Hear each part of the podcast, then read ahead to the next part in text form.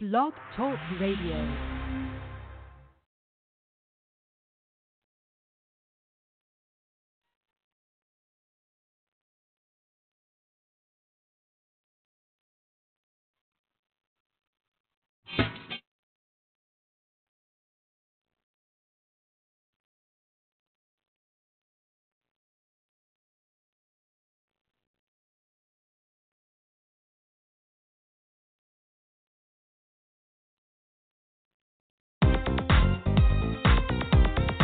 It's time for the Bobby Eaton Show, giving you information you'll want to know, speaking on issues affecting us all, and music for the soul. It's the Bobby Eaton Show. It's the Bobby Eaton Show. It's the Bobby Eaton Show. It's the Bobby Eaton Show. All right. Hello, world. Good afternoon. Hey, welcome to the Bobby Eaton Show. And this is where we tell our stories our way. And boy, do we do that. You know, and it's been a great time right here. And we want you to keep in mind that we're here every Monday, Friday. No, yeah, well, Monday, Wednesday, Friday, 6 p.m. Central Standard Time. And on Saturdays from 12 to 2 Central Standard Time. Okay. We got a great show today. Hey, I broke out of prison. Ratia Rogers is in the house. She's here, and uh, we're doing a book review right here. We're gonna be talking to this beautiful young lady in reference to um, I broke out of prison, and uh, it's a great book. So for those of you who like to read books, I'm pretty sure you can find it on Amazon and other things like that. But you can dial the number six four six seven one six five five two five. And don't forget to press that one button. Bobby Eaton, Eaton Media Services, located at 1533 North Norfolk, here in the heart of Black Wall Street, Tulsa, Oklahoma. Um, you can drop by anytime. We give a voice to the voiceless, and that's what we do.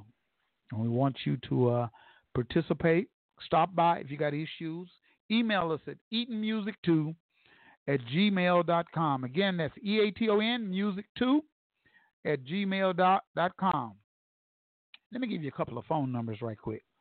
All right, you can reach me. I'm going to give you out my personal cell phone number. That's area code 832 443 9499. Again, that's 832 443 9499.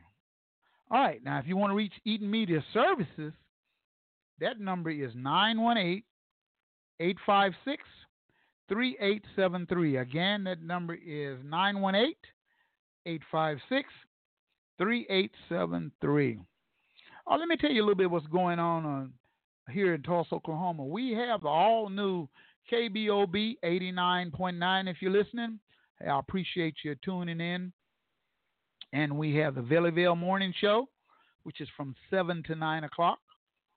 Also, we have uh, uh, Education with Daryl Bright and Joyce Williams. That's every Tuesday at 10 a.m. Vanessa Hall Harper has a show, which starts at 12 on Saturdays. Uh, Mr. Groove Taylor playing your favorite uh, hits from the 70s and 80s and some of the 90s from 2:30 to 5:30 on Saturdays. DJ Perfecto comes on right after uh, Dale Mr. Groove Taylor from 6 to 10. Two Dogs Radio Sports Talk every Tuesday, 6 p.m., 7. I got a lot of shows going on. And we got DMAC Jazz on a Sunday and a few other shows to come here on the all new KBOB 89.9 FM. So we want you to participate. Call us if you got any ideas or something like that. We want you to just you know just tune in. Come on with it. All right, we'll be right back. Ladies and gentlemen, The all new KBOB 89.9 FM, Black on Black Community Radio. Hi, I'm Denise Parker with Midtown Embroidery. We do it all from any type of promotional, from screen printing, embroidery, school uniforms, Greek lettering, workwear, monogramming. There's no job too big or too small and no location too far. Let us be your one stop shop. We're located at 2808 East 15th Street, Tulsa, Oklahoma, 74104. Our phone number is 918 982 3254. Our email address is denise.tulsamidtown at gmail.com. Thank you.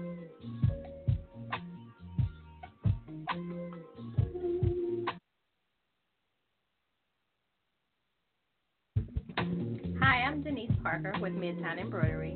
We do it all from any type of promotional, from screen printing, embroidery, school uniforms, Greek lettering, workwear, monogramming. There's no job too big or too small and no location too far. Let us be your one stop shop. We're located at 2808 East 15th Street, Tulsa, Oklahoma, 74104. Our phone number is 918 982 3254. Our email address is denise.tulsamidtown at gmail.com. Thank you.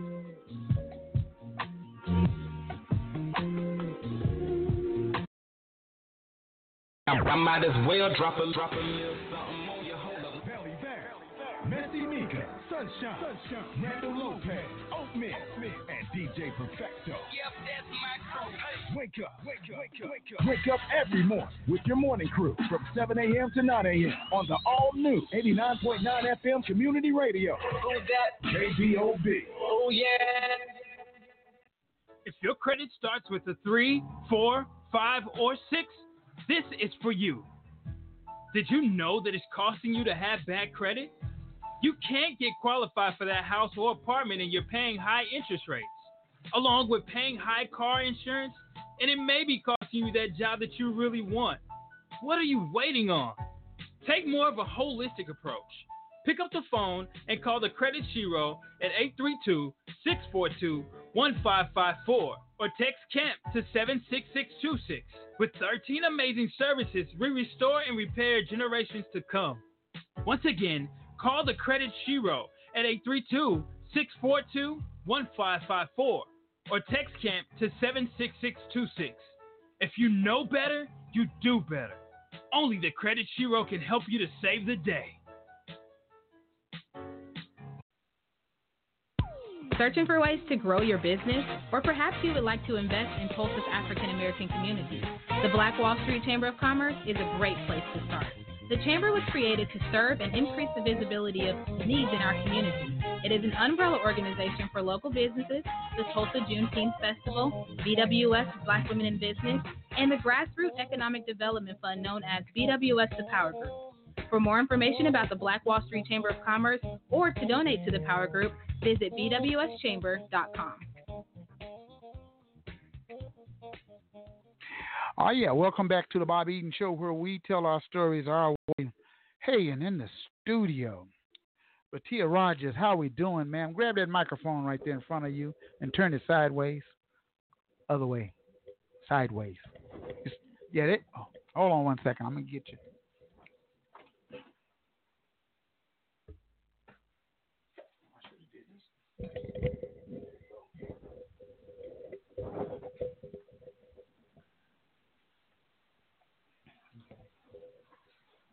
All right, sorry about that. You know we're not formal over here, so we do anything the way we do it right here on the Bobby Eaton Show, where we tell our stories our way.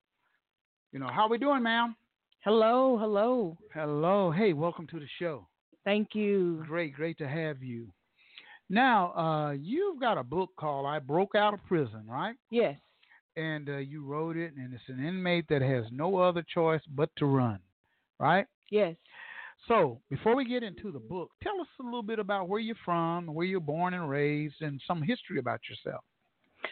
Oh, yes. I was born and raised from here, Tulsa, Oklahoma, and so I was raised from here, went to school here, and um, that's where uh, my life started to spiral down. Is when I went when I was in school, and people would you know bother me, so um, I had to let them know, you know. You had to let them know. Yes, I had to let them know, which means that we we fought and they got the best of me, you know, for picking on me. So yes, I am born and raised from Tulsa, Oklahoma. Uh, So, you were bullied Uh, yes, people picked on me and and and uh, took me to the test, and Really? and so I, I beat them up because they messed with me first. Like I never went around uh, to bother anybody. But they would And so- tease you and mess with you first, and then you beat them up and jump on them, and that's what happened. Yes, and I got in trouble, of course, and got expelled and all of that. So Ah, yes, so that's where that's where it all. where did that happen? At what what school? I went to I went to Cleveland Middle School. I went to I went to Whitney um, over there by Nathan Hill, Mm-hmm. and so um, that's where a lot of uh, Mm-hmm. a lot of um, things had had spiraled down in my life. You know, um, growing up and uh, fighting. You know, people would you know like I said pick with me and and then it was on. So I It had was to let them on, know. huh? Yes, absolutely. Wow, wow. Yes. So you grew up here in Tulsa, parents and everything raised Yes, here. in my Tulsa? mom and dad. mhm. Yeah, right here. Angel McBee and Raymond Deaver. Okay, gotcha, gotcha. Yes. All right, so that's uh, good because a lot of us come from Tulsa, Oklahoma, and we've been through different things. And coming up as a child, how was it for you? Well, that was a very good thing, and I'm still appreciative of that till today. That my my mom and dad, you know, raised us up. It's me and two more other siblings. The other one wasn't born yet, and so they raised us up in the Lord. You know, we went to church, and you know, my dad taught us how to get on our knees and pray. You know, our Father which art in heaven, hallowed be thy name, thy kingdom come, thy will be done on earth as it is in heaven. And so uh, that's what that's what what still stuck to me and still sticks to me this day. You know, I still do that. I still get actually get on my knees and do that every day. You know, that prayer stuck with me. You know, Mm, Were you always like that all your life? uh, Uh, always did like You, did you deviate from the uh, the teachings of the gospel?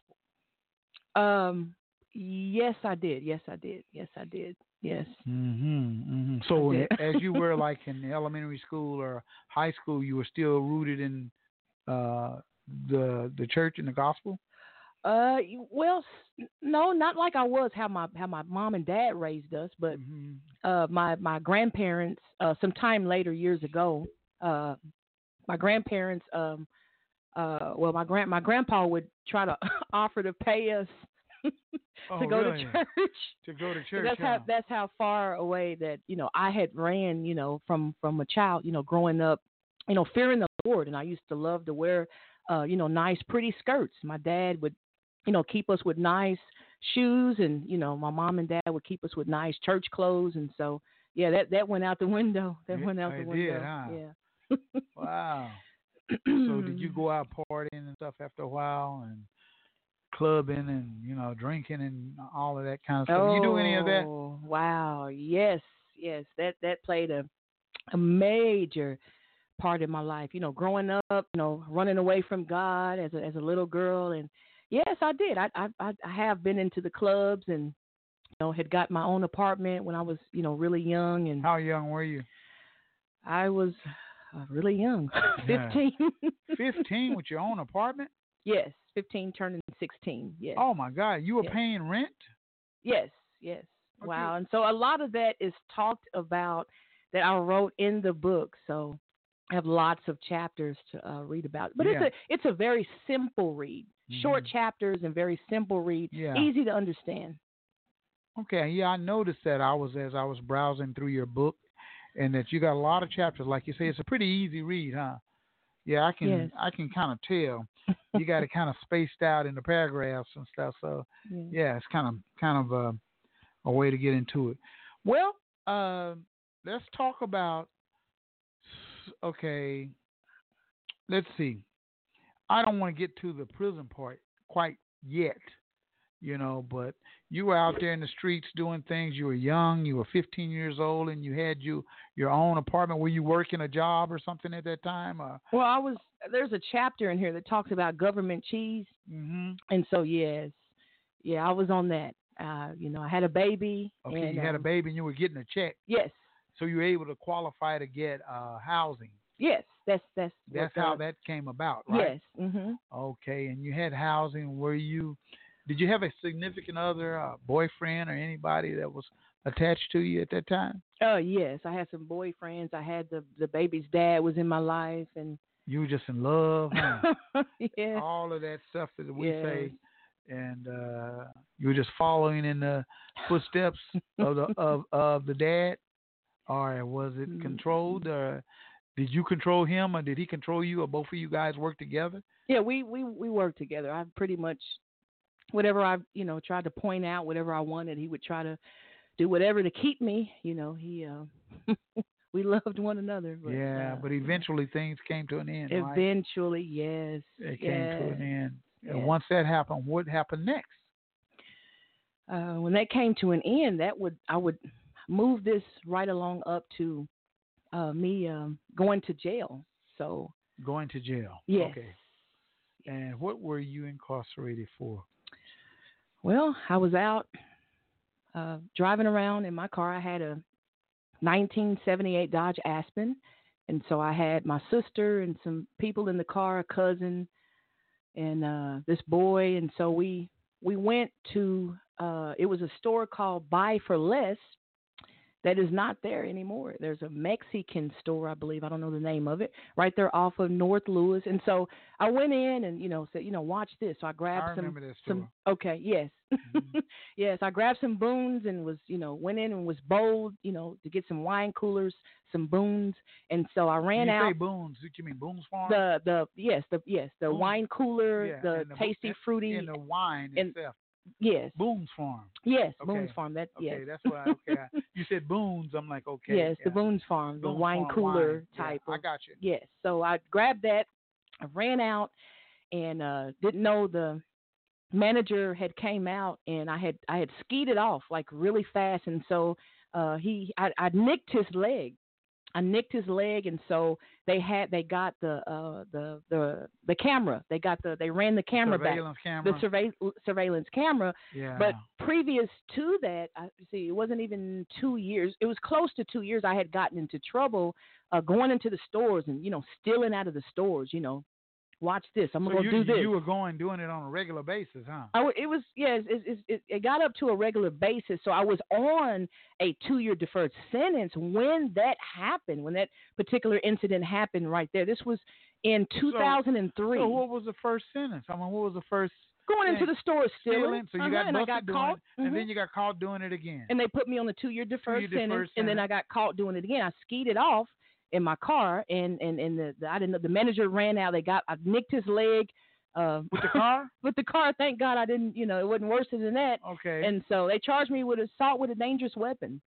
oh. And so yes, because I and I mean you know it, he he could have got killed. You know, but thank God it didn't get that deep. It didn't get that far. But Mhm. and you had so- other people in the car with you. and yes, yes, I did. Yeah. Yes. Mm-hmm. Okay. So so they caught up with you, huh? Yes, yes. I checked in with my um uh my lawyer, and so um he well, told okay, me okay, back up. okay, So you in this car, Mhm. and you got people in there, and you nicked the the owner's leg, right? the manager's leg speeding manager's off. leg. escaped. So you're speeding off. So the police come. The police no, the police didn't know. So where did you go? uh, I think we went back to the apartment or something. So you Like- guys went back to the apartment uh-huh. and to whatever. get drunk, to get, get drunk drunk, and to, so to get wasted. Y'all had all this Boone's Farm and coo- coolers and stuff, right? hmm had black and mild cigars, and you know was going to go out to the club and Yeah. go, go kick so, it, so go you hang felt, out. You felt like you got away with it all. right? yes, yes, We escaped. yes. And then what happened? And then the so surveillance cameras? Yeah. So, uh, like a couple of days after that, I had checked with my lawyer, man, and so he to see what um what date was my court date for my two year deferred sentence because I was just about to get off of that and move Right. on with my life, So but you were that clo- unfortunately, you were that I close was to getting that off of that. close to getting off of my yes my two year deferred sentence, and so I'm talking to my lawyer guy. he tells me that he sees that I just uh committed another crime, so I'm wondering How did Huh? he know? wait a minute, how did you, huh? Wait a minute, how did you figure this out? So we he talked and let me know. So I went ahead and, oh yeah, it was me. You know, went ahead and confessed and told them, which they already had me on the camera anyway. So Mm-hmm. when I they gave me a court date and uh went to court and me me and my sister we were planning on going out and kicking it and partying with with a little cousin you know his birthday was coming up it was approaching and so uh, unfortunately that when I went to court they kept me and I never was able to go out to go and kick it and party and and do it up you know that's what that's what the thing was back then So you couldn't. So so Wow. So they incarcerated you, right? Mm-hmm. Yes. On the spot. Yes, at, at, during my, my court my court, your court appearance. Your court appearance. Yes. Okay, and lock were you locked down for a certain period of time, or is that where your prin- prison sentence started? That's where that, that's where they locked me down at at the right here in Tulsa at the at the David L. Moss jail. Right. Mhm. Yes. And so they incarcerated you at David L. Moss, right? Yes. And then you had to go back to court on another case. On the I mean the other case, the same one. Well, I believe they did they did that all at once. They did oh, it all they at, did it all at one once. time. Yes. Both cases, right? Yes, because they put they put two cases together, and um and that's how they they formed my sentence. They put them together. Mm-hmm. And so they gave you time behind it. They gave me time behind yes from what I had and been the doing. time served to David L. Moss, right? Yes, time served. Yes. Time served there. So how long were you at David L. Moss? I was at David L. Moss. Let's say I believe it was about a year, maybe ten. No, not a year, about about ten. Yeah, close to a year, ten Close- months. About ten months Yes, at David L. Moss. about 10 months at Here in David L. Tor- Moss. Mm-hmm. Then you were transferred out, They're right? transferred out to Lexington, where they. That's the processing center. it's right? not the processing center now, Yeah, but it was. but it then. was then. Yeah, I know So, at one time I yes. Mm-hmm. heard it was the processing. Then they dispersed you to wherever you. Two. Yes. uh Well, so you were at Lexington. yes. Yeah, and then from Lexington, did you? Well, I was at Lexington, let's say about three weeks, and they they you know they they check you and you go to the nurse, the doctor, whatever, and all of that. And so uh, about three weeks was up. Then it was time you call uh, pull change to go to the big pen, the big house. This is the Mabel Bassett and all that. Mabel Bassett, yes, That's where you- correctional. is that where sentence. you went as a lady? That's where they that's where they took They me. yes. processed you They to processed Mabel Bassett. me to Mabel Bassett. Now, let me ask you this. Even before all of this, how were you feeling like when you were at David L. Moss? And did you feel as though it, there was still some hope of you getting out of David L. Moss? Or did you just know you were going to be locked up and had to do some time? Well, it, it, it's, it's pretty much both of them. You know, when I got sentenced, they pretty much uh, I kind of got scared because, um, you know, they were kind of throwing these years at me, and I just couldn't fathom. I couldn't understand. I couldn't really comprehend. Like, wait a minute, why are you? This is hmm, Throwing all Mm-hmm. that this you- stuff all at this you. Yeah. yeah, all this time and and you know threatening me that if I didn't sign, they were going to add more years. So, but I knew everything was going to be okay, and I had hope, and that's what I tell people today. There's hope because when I first went in, my life flashed before my eyes, and so I, I surrendered. That's why I named this chapter the Holy Ghost Arrest because I gave it all up. I surrendered. Mm-hmm. You know, I've been in gangs, I've sold crack, cocaine, I've I've done a lot of things, and it was Mm-hmm. time. Cause see, I that wasn't my first time in jail. I've been in that was my fifth time, as a matter of So fact. you had been in jail previous several times before that, huh?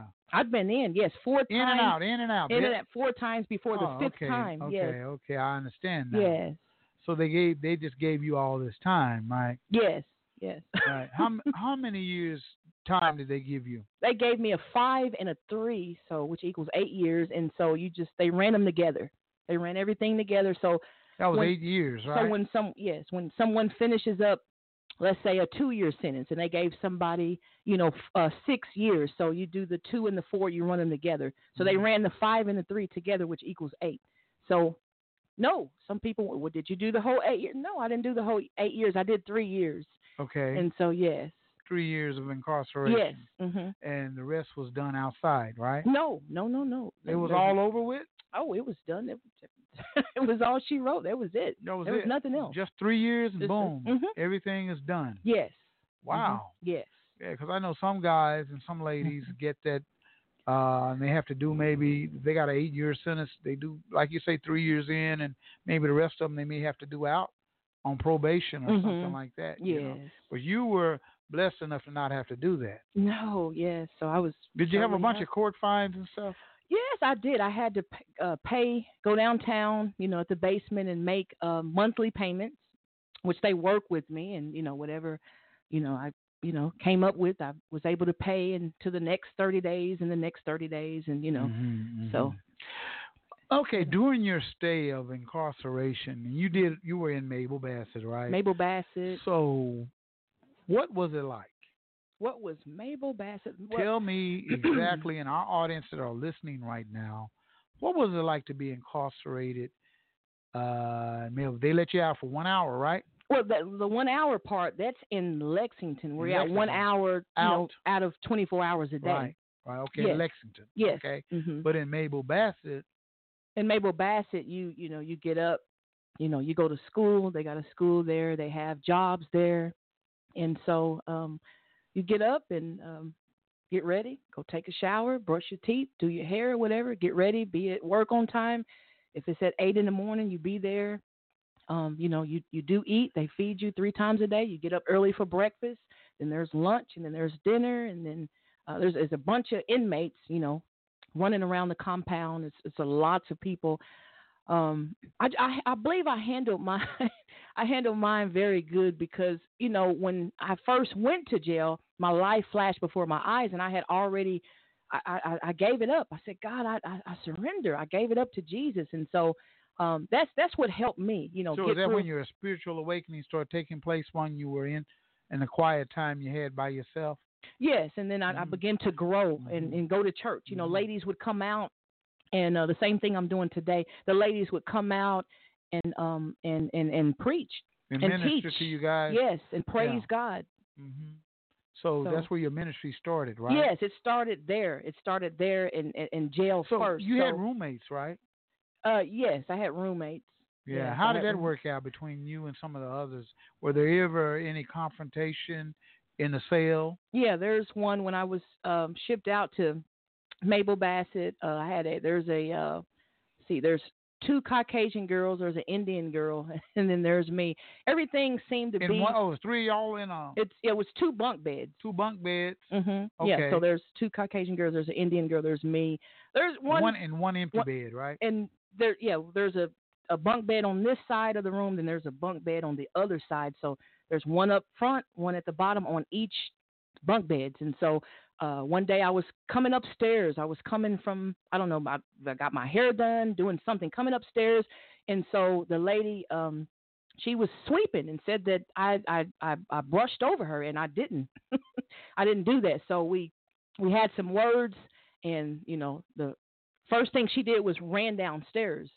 And so at that at that moment, she she kind of caught me. I almost snapped and uh, went off on her, and um, it, the the rest would have been history. But I just I thank God that you know God made me a stronger woman To overcome that. to overcome that. Because see, you know, I was raised up in that, and even before school, when people would, you know, uh, try to pick with me and and, and and and things like that, we would get into, it and they would get the best of me. I already had experience with that with my own sister, mm-hmm. oh, so, and even some fights with my brother. If he, you know, get on my nerves and make me mad, or you know, so vice some, versa. fam- with some family issues, Or- your mhm. brother sister Yes. fights and, Mhm. and debates and yes. stuff like that, mhm. arguments. and- arguments, family members, Yeah, different yeah, things like yeah. that. So I'm saying that I, I had, I had already dealt with that. I had already grew up with that. So uh, going to school, like I said, go back a little bit to the school part. None of that really it got to me because I, I that, it, it was me. That, that is, is who I was, you know, uh, made to be when somebody, you know, was picking on me. So what I'm saying that having any altercation or anything like that at the prison wasn't no deal to me at all. I mean, I could I could have handled it. You know, I wasn't afraid of of anybody or anything like that. But I'm saying that God had already got a hold of me in the jail cell, so I wouldn't have to do that because it's not about you know somebody getting the last hit, somebody beating the the heck out of somebody. It's it's not you know the word says it's not uh, against flesh and blood we have to pull down these strongholds you know just when we first came in tonight my dad's here tonight everybody that's tuning in and so uh, bobby had said he there's spiritual warfare so i'm referring back to that the spiritual warfare that you know i didn't have to i, I didn't i didn't look at it in, in the eyes of the flesh so it, it was it's spiritual but she almost caught me and if she hadn't ran down the stairs at that moment I, I don't I don't know. I you don't, know. what I just the outcome would I have don't been. it, huh? it wouldn't have been nice. It wouldn't have been So- nice. But then you got to think as well, you know, I don't want to And- give God a bad name. I don't want any more time added on. I've got my son that's Yeah, waiting on yeah, me, my yeah. family, you know. and more time would have been added. More on. time would have been, and you go in the hole, and you you sit Yeah. in the hole for nine, eight, ten months or whatever, d- d- depending on how severity of the fight, you know, was. So- Yeah, yeah. So I didn't, I didn't go in looking at it, and That's and a that type long of time to be in the it hole. is a long time. You know, I had Mhm. a show one time uh, about incarceration, black men here, and uh, inmate called into the show on a cell phone. Hmm. You know, because they do get cell phones inside the Mm-hmm. penitentiary. And he called into the, and he was whispering, uh, and he was pleading his case, and he was giving out phone numbers and things and who to call and stuff like that. You know, Hmm. and I'm saying, now during your period of incarceration, did they have cell phones in there? I I never saw a cell phone. I used the phone to talk to my son and his dad, and you know, The but regu- I- I- the regular the phone? regular, the regular pay phones that they have. But Yeah. as far as seeing, I've never saw any drugs or Yeah. any any cell phones. Yeah. You know, which drugs and cell phones do go on in the Yeah, yeah, penitentiary I all know. the time. You know, but I didn't. You know, I I, didn't- know a friend right now who paid. He had to pay five hundred dollars for a flip phone. A mm, Hmm. flip phone to get into the pit. He paid five hundred dollars. His son is in there for life, and that's Hmm. the only way they have Mm. mm-hmm. communication. And whenever they find out he's got that phone and take it away, he waits a while and then he buys another one Mm-hmm. and Mm. puts uh you know put it you know five hundred dollars you know Wow. so flip phone Yeah. you know so that's um serious thing a lot of stuff goes on inside the prison Mhm. system Mhm. and you were in there Mhm. and so you were able to hold on to your faith I was able to hold on to my faith because just like everybody else, you know, was uh, fighting and not following the rules and getting into it with the guards and all of this, I had the choice. We all had the same choice, but I made up my mind when I was in jail that God, you're real. God, I, I repented of my sins for all the crimes and the things that I did. I accepted Jesus, and I was for real with that. I was Mm-hmm. for real. I wasn't faking and shaking. I was for real. so Because- that's what kept me, my and, faith. Mm-hmm. and, and that's another question that I ask because I know everybody gets saved when they go to prison. You know, a lot of everybody find God and they find Jesus and stuff like a that. lot of stories. A lot of stories are going. I know guys who got saved inside the, the penitentiary, but once they got out, they went back to the same same lifestyle. So you have to have that passion in your heart Mm-hmm. and really believe and continue on to do that type of work. You know, if you say who you are and who you're going to be, and uh, you've been able to maintain that, you know, throughout Mm-hmm. Yes. your incarceration, Yes. and uh, never no fights on the inside, right? I've never got into a fight. No. No physical never- fights or nothing. uh, No. I saw mm-hmm. I saw a fight when I was in jail. Um maybe one, maybe two fights on the yard at the pen, but I I it it wasn't my point of view. I wasn't looking for that. I, I didn't. I didn't hang out with those type of females that they don't You- go to church. They talking and gossiping about folks and looking people up and down. That, that was none of my focus. I didn't want to be around that. Mm-hmm. People came to me for spiritual. People came to me and asked me, Sister Tia, and they start crying. This is going on. Can you pray? One Okay. time there was a lady. She her hair wouldn't grow, and so she came to me for prayer on the yard. I prayed, and a short uh, a period of time after that, her hair started to grow. So I, I didn't. I so didn't, that was spiritually connected, you think? Yes, absolutely. Yes, yes. Yeah. Mm-hmm. Okay. Absolutely. All right. Okay. But being on the yard and being incarcerated, I know from a day to day basis. You said Mabel Bassett, they didn't let you guys out for an hour. You just had jobs to do. Is that the way they work? I mean, Yes, well, you they- get up and go to work. Uh, breakfast is what time? Breakfast, uh, mm, probably it was probably about five, maybe four thirty a.m. In the morning. Yeah, pro- That's around early. that time. That's early. Four thirty, Yeah, and then you go to work. You say at eight o'clock. Y- Yes, I went to school there. I At didn't. eight I o'clock, didn't work there. I- and from I went eight to school. to. Uh, I- mm, let's say school was probably let's say nine to probably one or something like that. Wow, that's Maybe- a long Mm, maybe- time to be out of the maybe two, cell, huh? Maybe, yes. You know, Yes, that's yes. a long time because a lot of friends and people I know, uh, guys, they only had one hour out of the cell and that was it. Mm. You know, throughout the whole process of the day. Wow. And they would go and work out and do stuff in the gym or uh, whatever, shoot basketball or whatever they could do within that one hour, watch TV or play cards and dominoes and things like that. Now, that's what the guys were telling me. Probably for the Mhm. ladies, I don't know if it's a different program, Mm-hmm. different situation, but some of the guys also had work programs too. I got a friend of mine right now named uh, Negro Spiritual. He got sentenced 121 years in the penitentiary. But you know what he did? While he was on the inside, he went to the library and he started studying up on law. And he found he found the technicality in his case. And he Yes. was able to only do six years. Mm-hmm. You know, and he got out. We actually went to the same elementary school. Yeah. You in- McClure. we went to McClure Elementary. I know You what and you're talking Neg- about. okay, yeah. Yes, yes. Negro spiritual. hmm Yes. Yeah. I don't call names, but I Mhm, just yes. that's what he goes by. Uh, Yes, we Negro. both went to McClure Elementary. hmm and he was able to get out. And um, I know another lady, uh, Demaria Monday. I don't know if you know her or not. Yes, I met her. Demaria, and Mhm. she she's she's just gonna tell her story the way it is, you know. Mhm, And yeah. uh, a lot of people I know have been incarcerated and been behind bars and stuff. And I've heard a lot of stories. And your story, being incarcerated, I broke out of prison, hmm you know. And when you say I broke out of prison, what do you mean? That's that's metamorphosis. That's I broke out. I, I got out of myself. I broke out of prison. You know, the enemy. Like when we first came, we were talking about the enemy comes to steal, kill, and destroy. You know, we were sitting here talking, me, you, and my dad, and so it goes back to that verse, John ten ten. You know, so the enemy came to steal. He stole from my life, and what I mean, I broke out. I broke out of the bondages of Satan. I broke out. I broke out of prison. You know, in the Bible, over and over and over, God says that He came to set the captives free. He came to set the captives free. And so I found freedom. My life was changed. God delivered me. God restored my life. God brought healing in my life to be a blessing and to be a healing and bring restoration not only to other women, to, to young women, to men, to anybody that's receptive to the gospel. And that's what God called me. You know, I- like I said, I've, I've, I've done drugs. I've used my body for things, you know, in the past. I've done a lot of things. I've had a baby practically when I was a baby, you know. And so, I, you know, Jesus came. He came. He, he healed me. I broke out of prison. I broke out. I'm, I'm no longer in bondage. I'm free.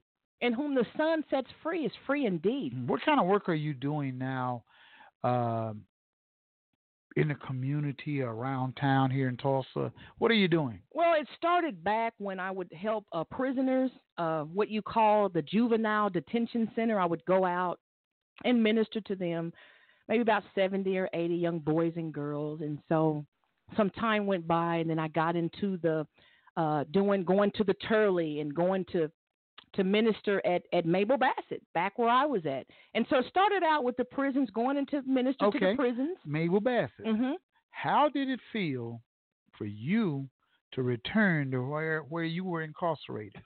how did that feel? You know, how did that feel going back there for the first time to to minister to the ladies of Mabel Bassett, and you knew good and well you knew it like a book, you know, and you felt it. How did that feel?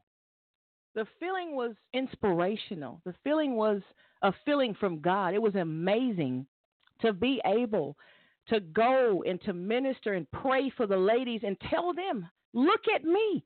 I once was here. Oh, you, you, you was here. You you was in here. Oh, what year? What year? And then we'll go into a conversation. I minister and tell them and, and, and preach the gospel and get them saved and get them re resaved, get them dedicated, you know. And so I felt inspired. It's an amazing feeling by God. hmm So it's spiritual. Absolutely. spiritually based. So going inside those prisons around all those ladies and they're looking at you as a glowing light of hope, right? Yes. And so you shared your stories and stuff like that with them. And have any of those ladies that you were incarcerated with or have gotten in touch with you? Or you just maybe not be connected with some of them?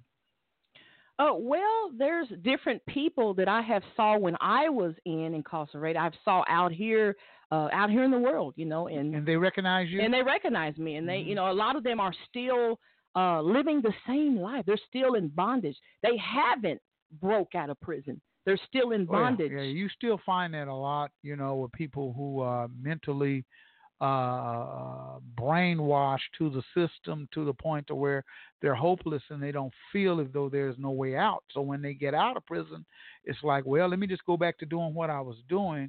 And you know, I understand. I understand if if Pookie was uh, busted in the hood, you know, and uh, they he went off to prison. He did his time, and they release him back to the hood where there's no jobs and he's got a felony uh he can't provide for his family or anything like that and he's in a underserved community you know and i understand that the options are not there for him. He's trying everywhere he go. They're turning him down on jobs. So now he's around the house. He can't feed his little kids and stuff like that. And the wife, she's working a job, and there's a lot of uh, problems between the relationship. So he goes back to the streets. You know, with John John and them, Pookie goes with John John and them, and boom, he's back off in the same behavior, the same lifestyle, and then he gets busted and back in he goes for a long period of time. You know, and not changing your lifestyle no matter what. You know, because we know it's tough out here. Mm-hmm. Systematically, it's not designed for a lot of black males to succeed. Mm-hmm. You know, they don't want you to succeed, and make a lot of money, and take care of your kids and family for the most part. Mm-hmm. You know, they just only want a small percentage of people to do that. You know, so uh, that's why the incarceration rate across America is 68% of the prison system are black men.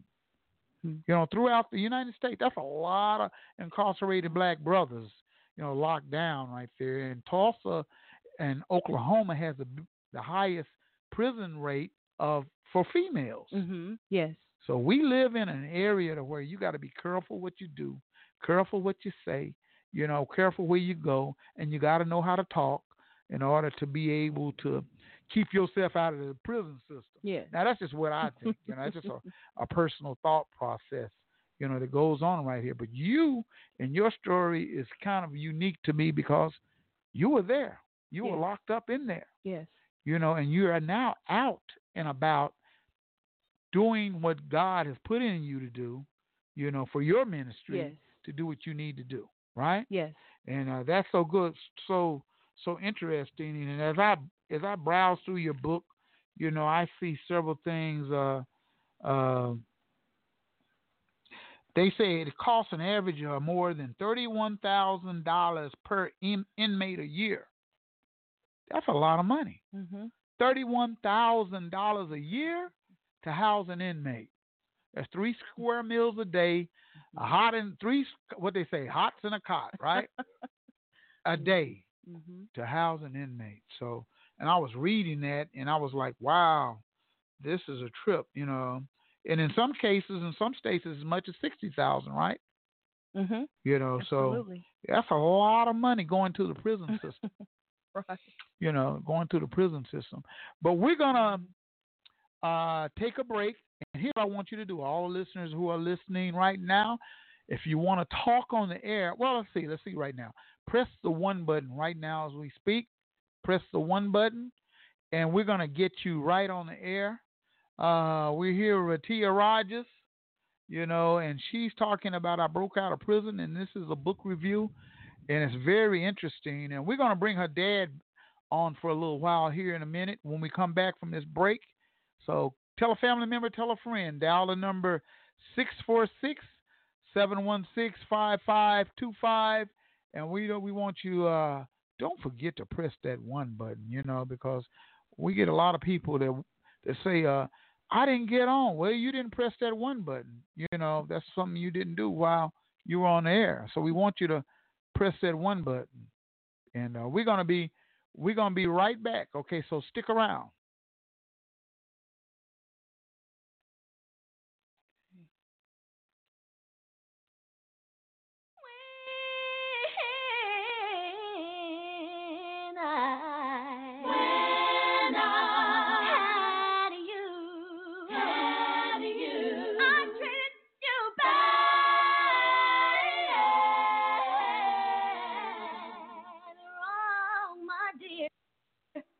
But see.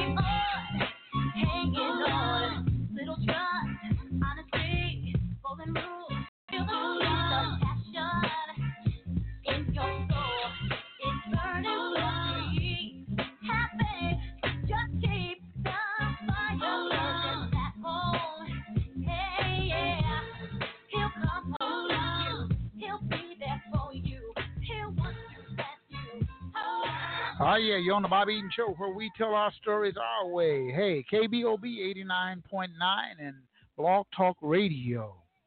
So that's where we at. Hey, we're in the studio, Ratia Rogers, and we're bringing Mr. Devers aboard. And how you doing, sir? I'm doing great.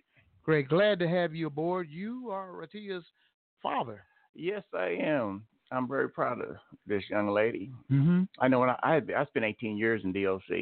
In and- Department of Corrections? And, yes, right. In Department of Corrections. 18 years. 18 years. Yeah. Okay, well, you got a story to tell as well.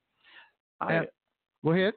I uh, my sister used to call and make arrangements for me to talk to uh, Ratia because when I got incarcerated and wasn't around Ratia, um, uh, my kids, period, it really Mhm. affected her. I think that that was the reason why she started going haywire because once I talked to her, she was okay for about a week or two weeks. And then she started getting wild again. Then they set up another phone call for me to talk to her again, and she's okay for another week or two weeks. Mm-hmm. But uh, the thing about uh, my children, I, I brought them up up in the way of of, of, of uh, knowing God, because uh, God is real, and uh, I know we need Him, and uh, I just Yeah. So so let me tell you, you spent 18 years in the penitentiary, right? yeah yep. 18 So years. how was that for you, and what was your case, and what got you there? Well, uh, I, w- I had retired from professional boxing, and uh, I had uh, ended up being on drugs for two and a half years. What what took me to the drugs was this: there was two pastors, uh, Elder Wesley Gamble and um, Harold Jones. This is when he had the what I call the shotgun church out north. I remember, yeah, Pastor And- Jones. mhm. And uh, I would I would I would uh, be on on the on the road trips with uh, Elder Gamble, and he would just kind of like school me and prepare me for the ministry. And uh, uh, Harold Jones, we talk all the time. We might spend two hours on the phone, and uh, and within the same week, and I don't think these two pastors talked to each other during this time, but they said uh, you're re- uh, they said the pulpit is open, and that scared the mess out of me. Oh, really? Yes, both of, because both of them said it, and I know that was God confirming it. And what I did is I I left the church and stayed gone for years because it scared the mess out of me trying to stand up in front of somebody, telling them what God says because people don't want to really hear what God says. Mhm. They really don't. Most people don't. And then I think about the you know listen to the ministers today. Nobody talks about hell. Mm-hmm. You know, you need to hear that Mhm. sometime and encourage it. Give you a little Well, you know, I, motivation. I think for me, it's like people are. Some people go to church for the excitement of show. You know, jumping around, hollering, screaming, running around, pastor, the the choir, the band, I and agree. stuff like that. That's the entertainment part Mhm. of uh, of the, but not the teachings and the- and actually being taught. Mhm. You know what I mean? The pastor hoops and hollers, and you know, uh, I was in ministry for a good 14 years, and I had to learn until I got over to Jerusalem and over there across the water. Mhm. You know, and I seen it for myself. Mhm. You know, the um, the way they worshipped on the on the motherland. You know, and I'm saying, wow, we have a different concept of worship. Yeah. Here in America, Mhm. and we're only four 400 years old. mm-hmm, hmm And that's why you know we we have this platform right here. We can talk about these things. People can listen, Mhm. you know, and obtain some of this knowledge and consciousness that we're bringing forth. So you were incarcerated. Now, what happened when you first went to the penitentiary? Were you here in Tulsa? Yeah, Tulsa. You went to David L. Moss too. Uh, no, there was no such thing as David L. Marshall. What when I was went. it then? Uh, Just Tulsa County just Jail? Tulsa County then, yeah. Tulsa County Jail, and you went and uh, the judge Mm-hmm. Sentenced me to a Since- 40 year sentence, which I ended up discharging in 18 years. 18 years. You only did 18 years of it. Well, it was strong. That's a long time, man. Well, the funny thing about that was it was strong arm robbery, and my counterpart would get five years probation or just five years. And because I know the whole time I was locked up, my case manager was er, like, "I can't believe you got uh, a 40 or 40 year sentence for a strong arm robbery." no violence. I mean, no, no, No violence and No, no, no, nothing. no, just none a of that. weapons no, we- robbery. no huh? weapons either. Strong arm robberies means you just, I just, you know, you just take a billfold and you just, just yeah. take it. and they gave you 40, 40 years. years, yeah. Had you previously been in trouble behind that? Uh, you know, uh, Uh, bef- prior to that sentence. I, there was something, but I, ca- it's been so long ago I can't even remember it. But it was the same thing, though, the same thing. But it, but it Mm, Same. was, but it was probation. Is what it was. Mm, Proba- you were on probation when it happened. No, no, I wasn't on probation when it happened. No, no, that was Do you mean the judge just gave you forty years? 40, 40 years. But I also found out that his mother, somebody had committed a strong arm robbery on his mother. And um, that's what it got back to me that maybe that was why I ended up getting it. I don't know. But I do know this the district attorney at the time, Steve Coombs, I think his name, Kuntzweiler? he sent me a letter apologizing for, you know, for that t- mu- kind of time. He really did. I wish I'd have kept that letter. Yeah, Kuntzweiler, he's been in here. I've Yeah. interviewed him before. Mhm. So you did those. What was it like for you when you headed out? Did you go straight to Lexington back in those days, or did you go Straight to somewhere? Lexington, Straight to Lexington to get processed, Mhm. right? Yeah. And then from Lexington, they sent you somewhere else. Yeah, I started off. I, matter of fact, I went on Lexington Yard. I went uh, from the uh, assessment center at Lexington to the yard. I was there for like six months. Then I went to Connors, and I was at Connors for maybe a year. And then they had this overcrowding, so they sent us to. They sent me to Mansfield, Texas, for two and a half years. To and- Texas. yeah, they, they Oklahoma had overcrowding Mm-hmm. problem, so they sent a lot of inmates to different parts of Texas. Mm, What was your life like on the inside, man? Um, I could clearly see God's hand was on me because I had favor everywhere I went. You know, uh, uh, Any confrontation? no, a lot of 18 people- years? No, a lot of people he- had heard about my life before I even come to prison, so didn't nobody want to mess with that. Plus, I worked out six days a week. Okay. Uh, So nobody was trying to come your way. no, they wouldn't. You trying to yeah do that. right And I- there with all that nonsense, huh? yeah, because I was a nice guy, but yet I was, I was, you know, You was I- I- physically fit and in physically shape, fit. and uh, yeah, I grew up in the martial arts. A lot of people knew that, but I had a professional career in boxing, so they, they- yeah, right. They didn't want to come and get none of that, No. right? You were already so you were set. You had your defense at state, you know, Mhm. right there, and they knew about it. So I was a nice guy. you're a you know. nice guy. Yeah, I was Did a you nice ever guy. protect any other prisoners? Yes, I did. You know, and yes, help I them did. out when yes, they I, were getting yes, I did. bullied and all that kind of stuff. Yes, I did. You did, huh? Yeah, hmm Real several times. Several times. To step in Mhm. there, step in a place for them, huh? Yeah, yeah. Mhm. I, I'll, I'll share this one thing with you. Uh, I was saved. I like my daughter did. I, you know, I surrendered because I know uh, the reason things was going the way they were because I was walking in disobedience. Mm-hmm. And I remember this one time, uh, the riot, I guess I think it was with the, the Indians and the whites, and nobody, when, when you're in prison, blacks are always by themselves. Nobody's, nobody comes in and, and, and, and work with us, uh, uh, fight with us. We always by ourselves. Fighting by blacks, always fighting solo, huh? Mhm. Okay. And so it was, it was, we was all arrayed for battle. It was like all the whites over here, all the blacks over here, and me, I was on the front line. You know, it, it's not that I believed in it, but I'm not, I- I, I have a problem with coward Christians. I just have a problem with them. mm-hmm. And so I was there on the front line, but but, but God didn't allow it to go down. It just it didn't. I couldn't. It understand. didn't happen, It didn't huh? happen. I couldn't understand. Well, I knew it was God. hmm So you had really no con- no confront- confrontation in those eighteen years where you had to actually physically get in touch with somebody, huh? Not for us trying to hurt someone. Now there's few people, youngsters that you know wanted to try to lock down and wrestle, and Mm-hmm. uh, they found out that there was I was there. There was no exaggeration about what people were saying about me, but Mhm. we was a friend thing though. Afterwards, we still friends. hmm Yeah. You guys are still friends afterwards. Yeah. Everything take place. Mhm. Now, were you guys, you and uh, Rotia, uh, were y'all in the at the same time? No. Were y'all Well. ever in Well, it yeah, yeah, yeah. We during the same period of time? Yeah, because I went in before she went in, and so I, I did 18 years. So her time came and gone. She got she got back out. Okay, so you were still in. I was still in. You were still in while she was in. She just did her little time and got out of there. Right. Yeah. So there were no communication between the two of you during Well, your now stay. we could communicate, right? I think. Uh, I believe I they think- did get it approved where we could write. I, well, I, I might be wrong, but I know I sent somebody somewhere to get a TV. I don't remember. Well, it was me. That was you. Okay, Yeah, that was okay, me. yeah. So we could communicate. So you were at Mabel Bassett and you were in Connors or uh, in Texas. At, at that time, I was at uh, uh Hint. Uh, no, not Hinton. Loudon. Lawton. Yeah, I was at Loudon. Okay. Mhm. Both of you guys in the same time. Yeah. hmm Same time. What was your thought process about that?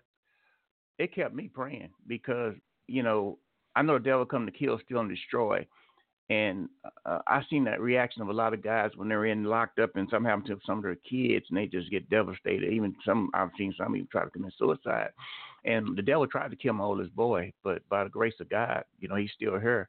Was he incarcerated too? No, he was not incarcerated. Mm-mm. Okay. Okay.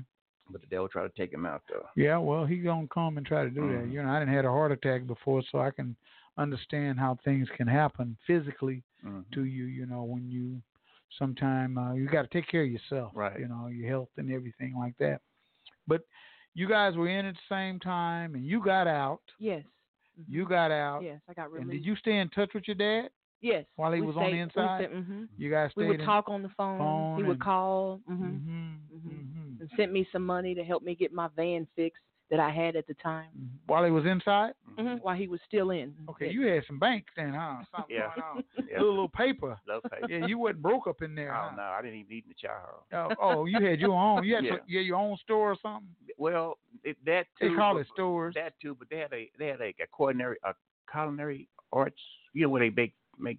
Is that the food. commis- commissary? No, no, No. no, not commissary. It's where they teach guys how to Culinary arts. There you go. I can't say the Culinary word. arts. Yeah, yeah, that's where they teach you how to cook and Yeah, and so I prepare would, I would meals. I would buy some of their plates sometimes if it- up to fifty bucks. Really, Yeah, fifty bucks for a plate. that I would. I could I, could- I could afford it. Uh-huh. hmm Wow, that's a lot. But you can afford it, and you have to do what you got to do you while gotta do you're what on, you gotta do. on the Yeah. inside. Did you ever buy plates for anybody else? Uh, no. No. but but I but I but I had I did uh, many a times uh, uh, fed a, a- a group of a group of guys you know Mm-hmm. from the canteen yeah Now, being incarcerated and on the inside, did you see any of that activity like cell phones and drugs and alcohol and all Of that stuff coming, course. coming I- inside? Mm-hmm. I know I've seen so much I've seen so much yeah I've seen all of it coming on the oh inside. yeah I've been on myself on myself pretty uh, yeah, quite a yeah, few yeah, times. yeah, right. You had your own cell phone, Yeah, huh? yeah, yeah, right, exactly. So when the cell phone age came to par and everybody started getting them, did you ever rent it out or anything like that? well no I wouldn't do my brothers like that I would, Yeah, I would some let I 'em know use some it. of them do. yeah some of them you did know, but that like, wasn't yeah. me that wasn't me I was no that wasn't me I let them use it Just let them. Matter use them. of fact, I didn't even keep it. I uh, the privilege of people using it was to keep it from me because if I if I got shut down, I didn't want to see it in my. So, yeah. you know that's the privilege that you get to use it, but you got to keep it. hmm So you passed it around, yeah, huh? pa- passed it around. Never in the same place too long. hmm And it came back to you, huh? It had to. Yeah, it had. and there's some consequences behind it. Huh? Well, you can't be weak in prison. No, it's I know a very you can't. violent place. Very violent. Now, th- th- some of the guys who are less fortunate than you, did you see them get abused, little small, fragile guys, and who couldn't really defend themselves and stuff? Well, one of the, one of the, one of the things that bothered me mentally was there was a guy from uh from I'm not gonna say he was a he was from India. Okay. And he was a real nice guy. And I worked in medical at the time. And I was at we were at uh, uh I can't think of it right now. But anyway, uh he got raped. And and a guy held a knife Against his will, huh? against his will and I really my heart went out to that guy. oh, really, man? Yeah. That's so sad, yeah, man. yeah. It's take a man's manhood, Yeah. huh? Mm-hmm. Just rape. You know, because one guy told me he was in prison, a friend of mine I know, I went to school with him, and he says, Man, he said they took one guy and they just fought with him until he couldn't fight no more. hmm And then they just took his manhood once he got so tired Yeah, it gets it gets bad he like couldn't that. t- he couldn't he couldn't even swing hmm and he was just out of breath and that's when they took his manhood. hmm I think one of the, the one of the That's what I heard. I was so upset behind hearing stuff like that. Yeah, you got some people ain't got no heart in there. Some people need to stay in there. But I'm gonna tell you this, sir. I think the greatest talent of all, of, from playing the guitar to singing to to whatever, I think the greatest talent is locked up. I Locked know, up in I- the penitentiary. yeah, I know a lot of talent out here in this world, but the greatest talent that Well, I've most of seen it is, is in, is on locked the inside, up. huh? Mhm. Inside of those prison walls. Inside those huh? prison walls. Wow, wow. Yeah. So, you know, what do you think? Now, just tell me, you guys both, what do you think is the worst Oklahoma prison that you've heard of? Mm-hmm. I, I Even if couldn't you- say that for the women because uh, when I was in prison, eh, I was at Mabel Bassett, I was at Eddie Warriors, Yeah, I I heard was about at that. Altus, Turley. But what I figured out is looking at on TV, looking at California women prisoners and all those other states, it, it don't have nothing on Oklahoma. I mean, it's not it's not as violent as as California from what I've saw. I've never been there, never been to California, but on TV, you know, it- it's, Well, it's, it's that's more tele- it's television. more it's more violent, you know. And Yeah. I, I really believe it is like that in, in the other states. Mm-hmm. Yeah. But in Oklahoma, to me, when I was there and did my time, it is not as violent as the some of the the, bigger the, cities and bigger stuff. the bigger states that's Yeah, got the bigger you know states there's and more bigger cities. population, more Yeah, violence. You know the right. Mexicans, the blacks, the whites. You know it's it's not it's not it's it's it's Yeah. not But it's compared been, to that. It's been a while you know. since you've been incarcerated, Oh, right? yes, yeah, How this many been- years this- has it been? This has been nearly 20 years ago. See, 20 years Yes, ago. when I So write things, about- things may have changed since then. Oh you never yes, know. You yes. know. Mhm. And you've been out how long, I've been Mr. out, Devers? been out ten years now. You've been out 10 years now, Mm. right? And both of you guys are doing well, change your lives, and you know, you know, or what they say on the straight and narrow, and uh, Oh, Yeah. Mm-hmm. things like that. And we all go through certain things, you know. Uh, you don't have to go to prison to know that you're incarcerated, Right. you mhm. Mm-hmm. know, because you can be incarcerated in your mind, and you know, ju- mm-hmm. walking around out here walking in the around world. out You're here in the prison. world, Mhm. you know, Yes. hopeless, hopelessness, and don't feel like you can accomplish anything. Depression, Mm-hmm. oppression, mm-hmm. Yes. drugs, alcohol. Mhm. You can imprison yourself in those ways right Yes, there. absolutely. You know, we have to understand that. You know, so when you were released, now tell me about the day that you guys were released from prison. the day that I was released, I had tried to get a ride from my son's dad. I wasn't unfortunately I wasn't able to do that. So the prison had gave they give out it's like a voucher to catch the Greyhound bus. So I did catch the, the Greyhound bus to my my mom, and I, I got back with my son. Did and your my mom, know you was coming? Oh yes, they knew they knew I was coming. The case manager allowed me to make some calls and all of that. So they Prior to your they release. arranged yes arranged for me to get the voucher to um you know jump on the Greyhound and get there. So I, I get there, I find the place, and so I'm there and I'm reunited with my son and my mom and my sisters. Everybody and, crying and happy and yeah, all we're that. huh? Excited, yes. Excited. Good to see me and see the change, and you know, Uh-huh. just, just see the. They just. How you did know. Mm-hmm. you feel being out of that cell for so long? I mean, for Oh. so long and just looking. Had things changed to you? Have things changed to I mean, me? did they change? I mean, you know, now we're we're into cell phones, and now we're into doing this, or was things basically? Well, you were just there three years, so within those three years, had anything Well, changed? well, yes, I, I I just wanted to say that I knew that after I found out, I knew that Facebook was already out, but I didn't Yeah. know that. So when Yeah. I got out, I got with my my baby sister. Uh, her name is Star. I got with her and I said, "Hey, what is this? What is this? This thing? What is this?" She said, Facebook. "That's Facebook. You can talk to people on that." So Uh, she kinda- communicate, huh? Yes, you can communicate. And, you know, You talk hadn't to heard people. about So it when you were on the inside. no, no, and, and and before I even went to prison, Facebook was already out, but I Okay. didn't know that. I didn't Okay. know, so it was you know seemed to be more newer to me because I didn't know it you know before Yeah. I had went in. Yeah. and so You didn't know anything about it. I did not know. So it was new to you. It- mhm. Uh-huh. What Social a- media. What about Mr. Divas? Now you did 18 oh my years. God, it was boy when I come back. Boy, I didn't even know uh, Peoria and Apache no more. It was like, but the the biggest thing to me was seeing uh, concave, concave white folks on the north side. Yeah, And uh, live- in- in and- North Tulsa, yes, huh? and living on the north and walking at different times of night, that blew me away. Because Yeah. when I was out, before I went, you didn't see You that. didn't see that, right? It was all black community. It's all black. Yeah, Mhm. and then you come back and you see whites all up and down It Peoria just blew me away. and all of that living. living, yeah, Yeah, over here on North Tulsa. Mhm. walking and Yeah, it's a lot now. It's changed quite a bit. Yeah. You know, But 'cause- that's good. We can come together. yeah, Yes, good. Well, you can come together. You know, I believe that uh, we should, uh, as as a people, we should come together and be able to do some economic development, create some jobs, do something different. Mm-hmm. You know, stop always depending upon people to do stuff for us. Right. Mm-hmm. You know that we can do for ourselves. And you know, when you get that mindset, you will do for yourself. It's all about helping somebody else. Yeah, help us. See, I believe now. This is just Bobby. Mm. Mm-hmm. I believe that God wants you to do W O R K S works. Mm-hmm. Works. And you gotta see. So a lot of Christians sit back and just say, "Well, we're gonna turn it over to the Lord." Mm-hmm. And it, you know, you can turn, but He wants you to do some work. He does, and then you know the Bible Mm-hmm. Yeah. talks about the Well, talents. just turn it over to the Lord. you know, and that's it. You know, you got to put some footwork. Got to put some action. You got to put some action in your With work. Mm-hmm. your faith. Mm-hmm. Yeah, well, well, you always uh, always saying faith without works is It's dead, dead. you know. Mhm. But some people don't believe that. Some Christians don't believe, Mm-hmm. actually really believe that because they don't do the works. They don't do no work. Well, Some Christians, I'm going to tell you what I feel. And Mm-hmm. it's just about just Bobby talking out. Don't y'all beat me up. Some Christians only go to church on Sundays and Wednesday night Bible study, and that's Mm-hmm. all they do. hmm But there's a lot of Jesuses too, though. You got to understand that too. There's a Jesus uh, to whatever a person wants to believe, not the Bible Jesus. That's you know. Well, yeah. I'm that's trying to what serve saying. the Bible Jesus, but there, but there's so many Jesuses. Wherever you make them up to be, you can that you're not held accountable for no wrong. You're gonna go to heaven, and it's so many Jesuses, but there's only one. There's only one that's gonna get you to heaven. That's the Bible Jesus. Well, that's what your belief system is. You know what I mean? And you got to know him for yourself. Exactly. You can't know him for anybody else.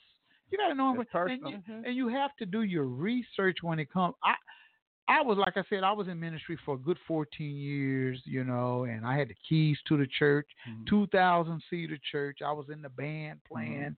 Me and the pastor had such a great relationship, but when I went overseas, I discovered some some some truths that I did not know and hadn't been taught in the United States of America Yeah. and uh you know because my grandmother went to church and all that and i just didn't i didn't know you know so the bible says study to show yourself approved you know what i mean so i start studying that and those scriptures that i never knew about Mm-hmm. there are other scriptures that i never knew about out of the 66 books that i had been taught here in the us i'm saying Right. well where- what about what is this hmm this is something I never I never knew about Enoch. Yeah. You know, this great, fantastic man of God hmm and what he went through. I never knew about that because we don't get taught the book of Enoch over here in the United States of Amer- America. Right. We stop at Revelations Mhm. and cause, cause King James only picked out the scriptures he wanted to actually use, you know, in the book. That's correct. Mm-hmm. So that's just my personal opinion because I'm a spiritual man, Uh-huh. not a religious man. Uh-huh. I'm spiritually connected. I, man-made religion to me is man-made religion. Right. Man-made, Mm-hmm. you know. So that's what it is. man-made That's the religion. difference in religion and a relationship. Good you know. relationship. You, got to know, like I said, know him for yourself. Yeah, you got to know him for yourself. So you guys were finding out uh, how good God was to you while you were incarcerated, right? Yes. For me, it was easier because I grew up. I grew up knowing the Lord. You can backslide. and You get out the will of God, and and and you go ha- taste the world, and you know, and enjoy the. I like how Moses said, um, "I rather enjoy. I rather endure the afflictions of the righteous for a season than to enjoy the pleasures of the world for a moment." Mm-hmm. but uh, it was easy for me because it, it was it was a no brainer. You know, repent and just commit commit myself back to the Lord. to as far as the commitment is concerned. Now, what are some of the things you guys are doing in the community today? You know, because I know I've been going through your book right here, and uh, it's a lot of stuff going on, Ratia, in your book, and uh, you know, it's um, I see photos, and you know, it's it's a thing that says thug life. Mm-hmm. Tell us a little bit about that. Well, you know, growing up, I did do the the thug life. You know, I I, I was in a gang. You know, I claim Hoover What? Crips. Oh, you Hoover really? Crips. You- Yes, I you- was in a gang. I threw up the gang sign. I, I had my my blue do rag. So, you know, I, I didn't care. You know what set you were claiming. This is what I was claiming, and I was going to throw it up. You know, I was going to do. You know, I sold Right here crack in- right- cocaine right here in Tulsa. Right here in Tulsa. Huh? You were Yes. hanging out in the hood. hanging out in the hood uh-huh, over there by the by the um the hood store the hood by the store. hood store super stop right around that area I I know what Mhm. you're talking about. yes so So you were doing all that, and, you, and other ladies yourself were running around just as well, right? well i didn't really hang like that with other people this was me my sister one of my sisters and a and a, So cou- you and a weren't hanging with the cousin. gang, the gang members. I was no, I wasn't hanging out. We You were just just, we had, claiming. we had our own we had our own thing going so on. you were just We had our own thing. claiming Hoover But, Crips. but out actually, you know, selling crack and and and, and- and doing Right, doing that- drugs and, and Uh-huh. going and stealing and Doing the robbing and all of behavior. that. Yes. But you didn't actually Yes. join the gang. Yes, we did. Yes, we joined the Oh, gang. you did so, join yes. the gang. and that's what I would represent by wearing the blue do rag and Did throwing you up have the to gang fight sign. your? Did you have to fight your way in and stuff? No, I, no, we, I didn't fight my way in. I Because didn't fight know my way they have in. a what I they didn't fight my call way in. sometimes they have jump in. You know what I mean? Where Yes. you you you gonna join this gang and they gonna fight you. It's gonna have everybody gonna jump Yes. on you and beat you down. But see, I was a leader, so I was, you know, was Okay. nobody about to make me jump in that way and you know put hands on me and kick me and beat me like that. So I was a leader. My Mm-hmm. big brother, my sister, so we hung out. You know, we did the gang thing and you know stole things and just you know that was about the thug life. You know, so you were pregnant. So, that's about the thug like now. The part about being pregnant, you were pregnant before you went in. Yes. You had your s- your son yes, that was way before. way before, Yes. you know, Mhm. so that Yes. before you went in hmm and stuff like that. But so you had your son and then you turned to thug life, right? No. Well, yeah, I was I was still in, but not that because I you know I had got I hadn't got got pregnant, and so I got into the girls group home, and I got accepted in there. You know, being out, being bad, and you know one time we had at school we had to take um uh pictures of the uh, yearbook, and so I they they tried to make me take my my gang colors off and take away the do rag, and I'm in the picture with the do rag on. Mm-hmm. I'm in the picture, and I still have photos of that, you know, put away of uh the you know have my blue do rag and throwing up the sign, and I have some guys. I'm I'm in the middle between two guys throwing up the Hoover Crip sign, and mhm, yeah, so And I all was of in that. it. I was in it. Yeah, I was You in was it. dead off in it, Yeah. huh? the devil had me, Had but you. now I lift my hands in worship, and now I lift my hands in praise. Glory to God. Wow. Yes. Well, hey, we'd like to receive some of your phone calls. If you're listening right now, I'd like for you to press the one button.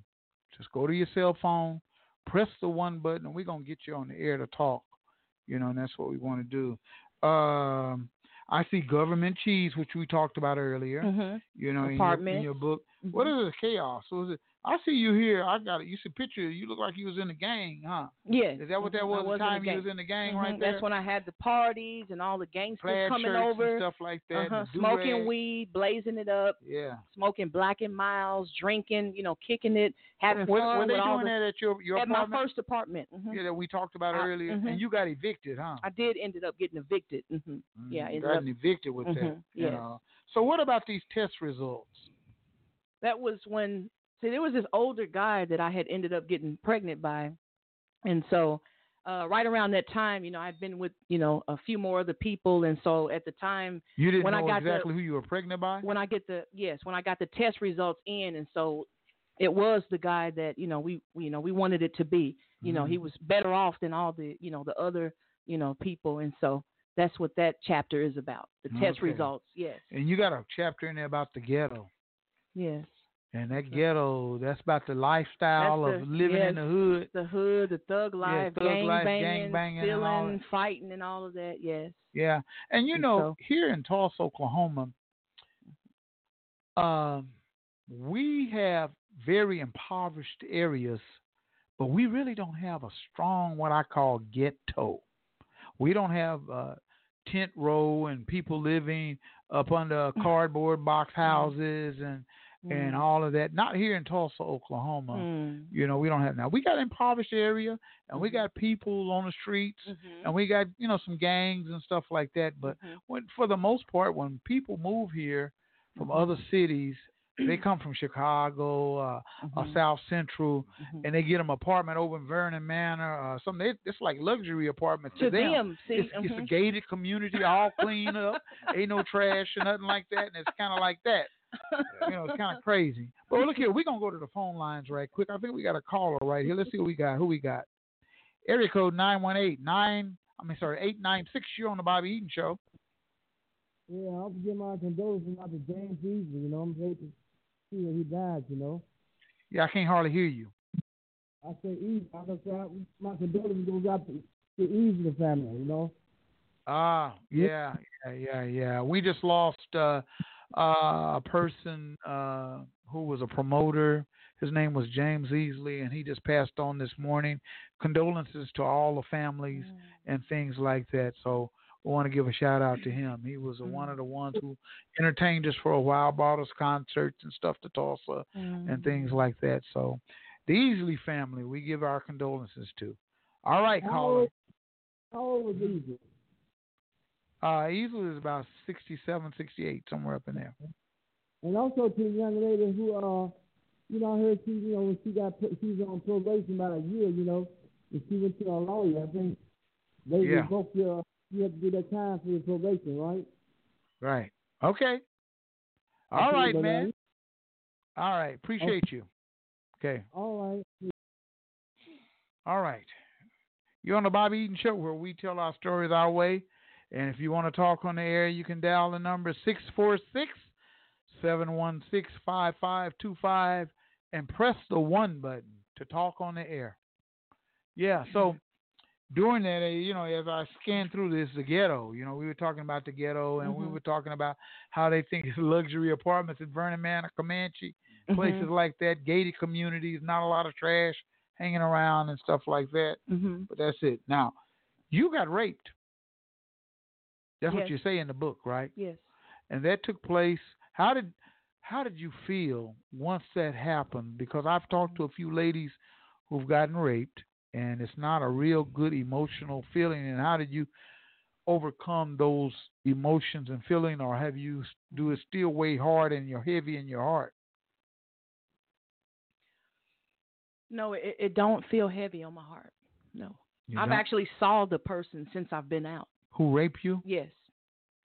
Mhm. I worked at a at a at a, at a church's chicken many many years back, And- and he so came. he came in to buy some chicken, and I I didn't. He he knew he knew who he was looking at. I didn't say anything. He didn't He say didn't nothing. say to anything. you? He didn't say anything back. No. Yeah. Yeah. Say some. Tell me his name when we off the air, and I'm gonna hook him up. I'm going. to You know. I'm just saying. So you had domestic abuse. Yes. Is that from a boyfriend or That's from the from the hus- baby's dad. Baby's dad. Baby's dad. He would hit you and beat you and stuff like that. Slap you upside your head and stuff. And we would. I would fight back. You Yeah, fight he's back. right. Mhm. Just Mm-hmm. So he straight out. didn't- Just he, just didn't, didn't get me. He got Yeah. some hits He in got too. some hits in too, Mhm. huh? And it Yeah, I was pretty- fight back. Was it Mhm. pretty bad? yeah, it got bad. I got some black eyes and had to go downtown, and we ended up calling it off and making back up. And he would go and spoil me and get me some stuff, and And then You you, know, right back together. right back together. In and out repeat- of yeah, that. in and out. Now, she didn't tell me that. Yeah, she didn't. She probably No, didn't want to tell no, you that. she wouldn't. She wouldn't have told me that at the time because she knew what would have happened. Right, right. And and what is this chapter about? Unfazed. What are you trying to say right there in the unfazed chapter of your book? And um, Say what chapter is it that? says that you had eventually gotten another car and and stuff like that. And unfazed. I believe there was a time coming up to um, the Holy Ghost arrest, unfazed. Um, you know, after my um, after me getting caught, you know, uh, skeeting off, and they they they caught me on camera, and uh, after that, I had I had tried going back to school and trying to uh, better myself, and um, you know, had kind of got away from the gangs and doing that, and I just just kind of it just I got unfazed. I just didn't. I, did, I didn't care. I wasn't getting any love. I wasn't showing just any didn't- love. I you- just didn't. Just you kind of didn't didn't care about life, huh? I didn't care. Yeah, I just didn't. Yeah. It just got up to the point to where I just didn't. I just didn't care. I couldn't couldn't hold myself up anymore. I just I was just unfazed. It's like whatever, whatever, whatever Mm-hmm. happens, whatever, bring it on. I'm here. Come on, let's go for it. I find that amongst a lot of uh, young people who are in their life, in their lifestyle, they're just on. It's like, well, I might not make it till to see 21, 22 years old. They thought they're going to be. So you were unfazed, huh? Mm-hmm. I you got up just to the didn't- point. Didn't yeah. even care about life or nothing, huh? Yeah. And that's you were numb with it, huh? because Mm-hmm. I had worked at this apartment complex. I was they had gave me a position to um, look over the youth during the summertime out there in um, uh, Parkview Terrace. And so this one the the lady that was over me, she was uh she couldn't come in that day, and so this other man was coming in and he was telling me what to do, and I didn't want him telling oh, he me what. To, was. I Telling didn't want you. him telling me what to do. We got into a big argument. I just really went off on him. I just wasn't having it. I didn't care that day. They fired me. I, it just, it just, everything just was just, Mm-hmm. just got really bad, really bad. This is Mm. right before, uh, right before I went back to jail. Right before yeah, right, you be- went right back before, to jail. right before I went back to jail, Right. and they kept me. Yeah. So right before I went back, and I and I right, stayed. Right, right. Yes. That's, that's yes. something else. Mr. Davis, uh, your first day out of the penitentiary. What was Uh, what was it like for you, man? Well, uh, one of my best friends, Robert Clayton, me and him had turned pro together at the Tulsa Civic Center in uh, 1980. I never, even though I ended up on drugs for two and a half years and I did some things I wasn't proud of, I didn't, I never did burn a bridge that I couldn't come back across. And so he, him and the guy, another friend of mine, Don Durant, they were there for me when I got out. Made sure. I- They, they came and drove up in the car. yeah, yeah, they made sure I got where whatever I needed. They made sure that you know, I was able So to them get there. and do brothers that. was there for they you. was there waiting. Yeah, for Yeah. you. You still in touch with them? Oh, most definitely. Yeah. Yeah. Matter of fact, we just started talking to Robert last night. Yeah. That's good, man. When you got real good, true friends who are Mm-hmm. Yeah. with you, and they were waiting on you Yeah. outside those get those walls. Yeah. For you to be released. Yep. What did it feel like, man? 18 years of incarceration, and all of a sudden your day to leave. What did that feel like, man? Matter matter of fact, prior to you leaving, what did that feel like? You know, you got a day or two before they're gonna release you, and you uh, were were any prisoners trying to intimidate you to make you do something I couldn't. wrong? I couldn't be intimidated. Sure, Period. you couldn't. No. I Okay. couldn't. Uh, you got to understand something. Uh, warfare is something I've understood from a little child uh, growing up. Even when someone went to prison, I worked out purposely six days a week. I sometimes the guards would come by and look through the deal, watching me. Inmates would watch me. I felt like I was a shy, sideshow sometimes. But uh, Because they watching you work out, huh? yeah, because I was cons- I was consistent with it.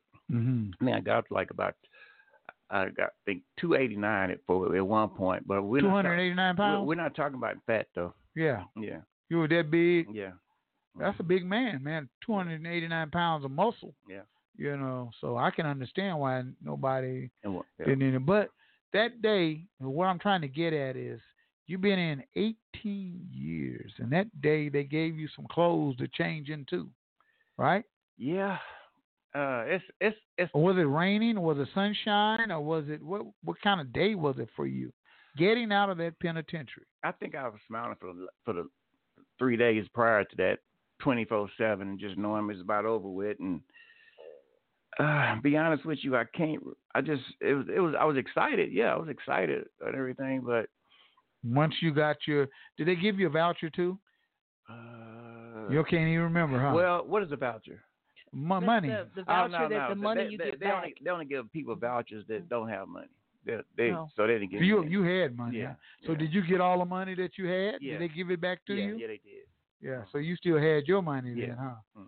Okay. Okay. So for people who didn't have anything, Yeah. and so you they opened up the gates and you your boys embrace you like you know and put you in the car. yeah.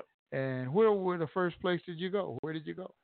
Uh, we we're talking about ten years ago. My memory ain't like it used to be. Yeah, you want to forget about all that. Maybe I know. do. I don't know. Oh, Yeah. hmm Right. Yeah. Well, that's okay. Yeah. Let's go to the phone lines and see what we have right here, okay? All right. Let's see who we got. Just hold on one second. Area code 918-933. You're on the Bobby Eaton Show. Uh, yes, my name is Michael Rogers, and you are talking to my wife and her dad. Huh? Okay? Yes. Yes, they're yeah, on the I phone. wanted to, yeah, I wanted to tell my wife that, that I'm glad and I appreciate that she took the time to express herself to the, you know, she been wanting to let everybody know that what she been through, and she talked to me a whole lot, and she finally sat down for about a whole year to to get a chance to even write the book.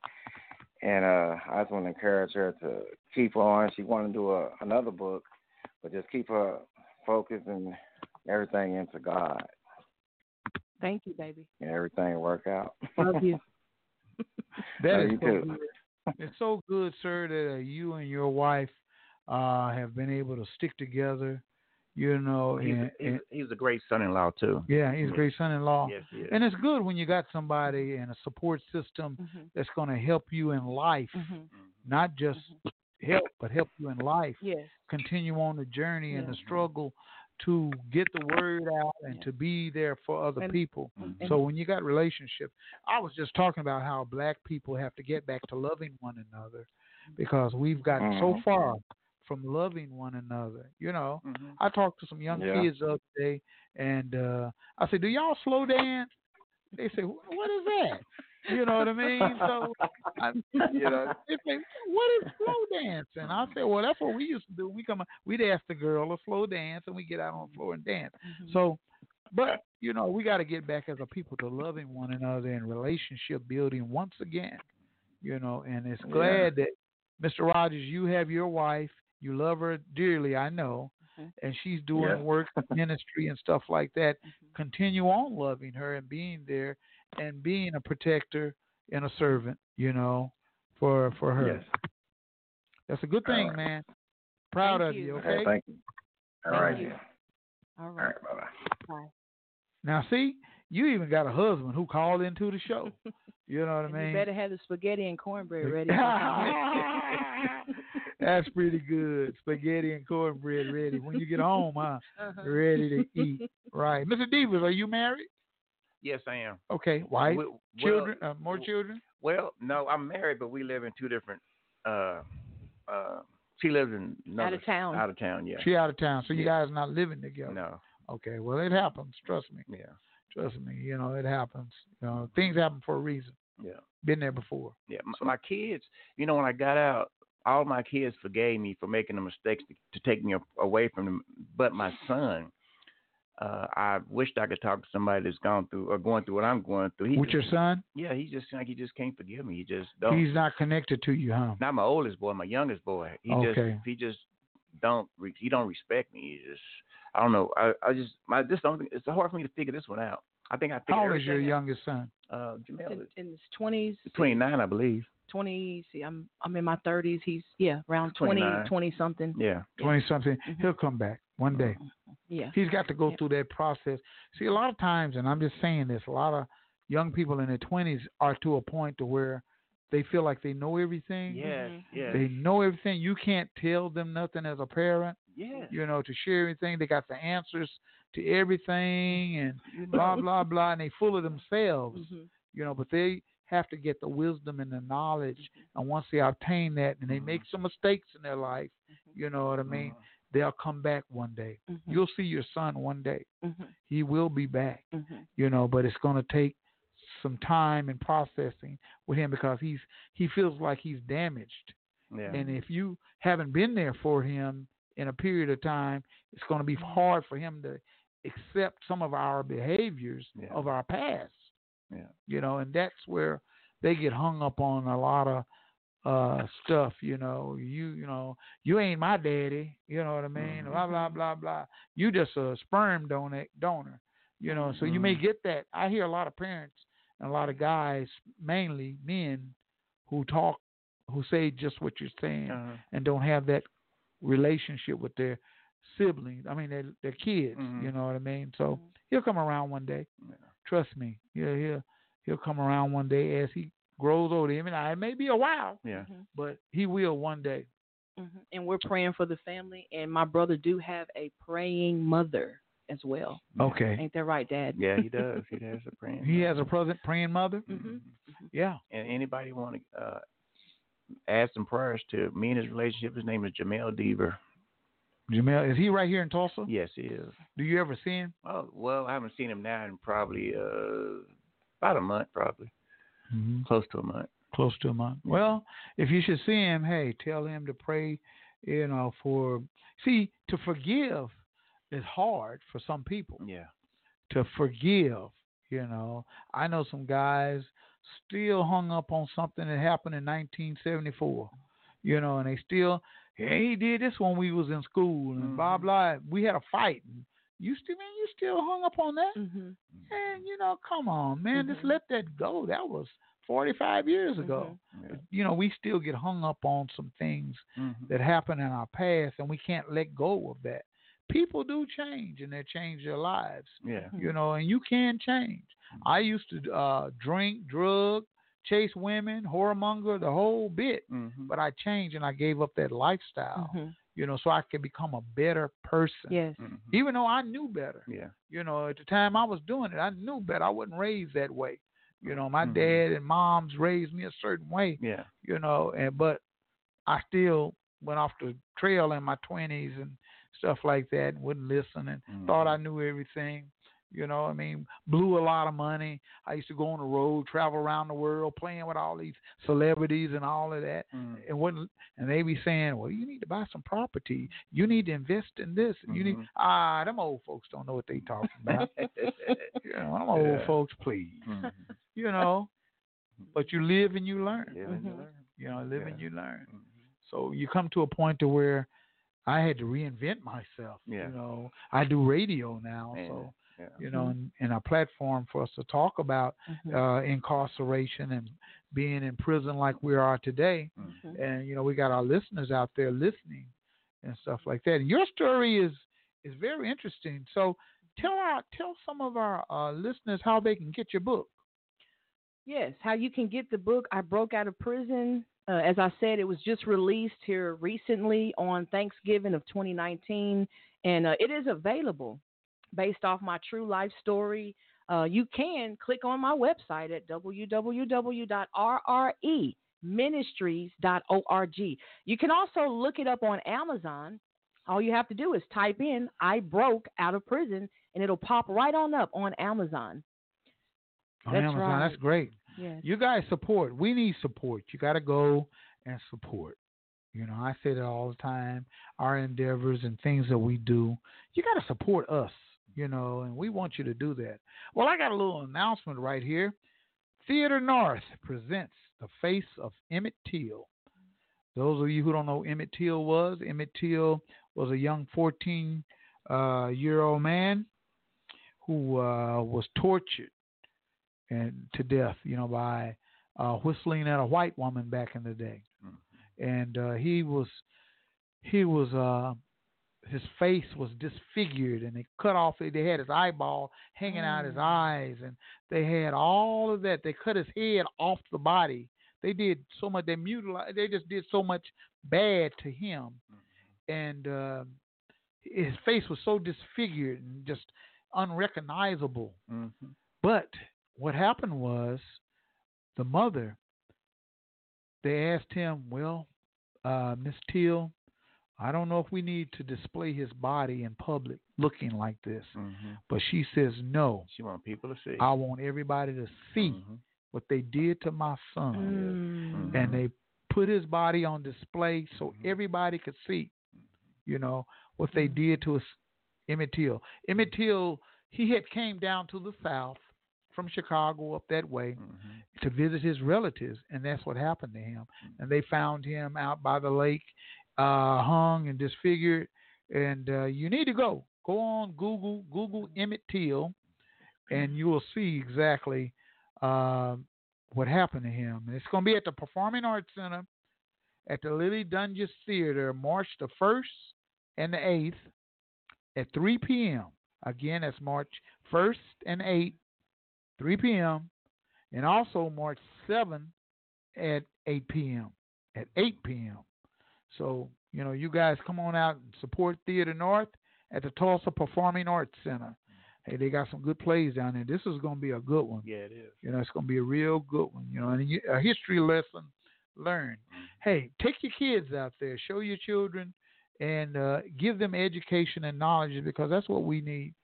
If the history's not passed down, y- you know, because they're- the system is trying to erase our history, you know, and that's what's going on. You know, we're approaching uh, the 1921 centennial next year, where everybody will be here in our city of Tulsa, Oklahoma. A great opportunity for those African Americans who have businesses and, um, you know, where they can have some income coming in because it's going to be so many people, uh, a lot of people to talk to and minister to and do certain things with will be here in our hometown of Tulsa, Oklahoma, right here next year. We're trying to work on maybe getting our brother and my friend Charlie Wilson to come and perform here. I mean, you dropped a bomb on me, and that's just what they did. And uh, we're going to be trying to do some other things, give some knowledge, give some education, and things like that. Those who are listening in Tulsa, Oklahoma, hey, I'm going to tell you guys, you need to visit the all new Black Wall Street Liquid Lounge located on Greenwood, a black establishment, coffee shop. They got all kinds of different flavors and uh, sandwiches, and it's plushed out in there. It's real nice and comfortable. There's somewhere to go, hang out and chill and meet people and network. Go there. You need to. They open up at 7 a.m. in the morning. So go down to the liquid line. I'm down there every day, especially around 9, nine thirty, uh, ten o'clock. You can find me and some other fellows, and we'll be meeting all kind of people up in there, and they're sitting around w- free Wi-Fi, you know, free internet. Take your laptops or your tablets down there and kind of hang out. Got nice music down there, and holler at uh, Brooke and Ann. They're down there uh, taking care of uh, Black Wall Street Liquid Lounge. You know, it's an endeavor. My brother D- Dwight Eaton and Guy Troop, they put that together, and for us, and so we need to take advantage and support our black businesses. Always support your black businesses. You know, spend black. You know, and um, that's what it's all about. The Black Wall Street way of life. We're going to take a little break. We're going to come right back. You're on the Bobby Eaton Show where we tell our stories our way. Ratia Rogers is here and Mr. Devers, and we're going to come right back. So while we're on break, tell a family member, tell a friend. friend. We got a few more minutes. Dial 646 716 5525. And don't forget, don't forget to press the one button. All right. The Bobby Eaton Show where we tell our stories our way.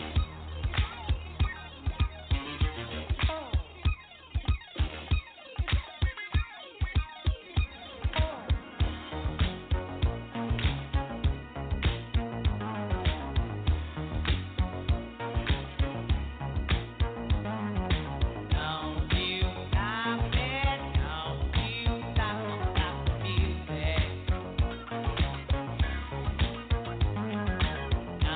you stop it.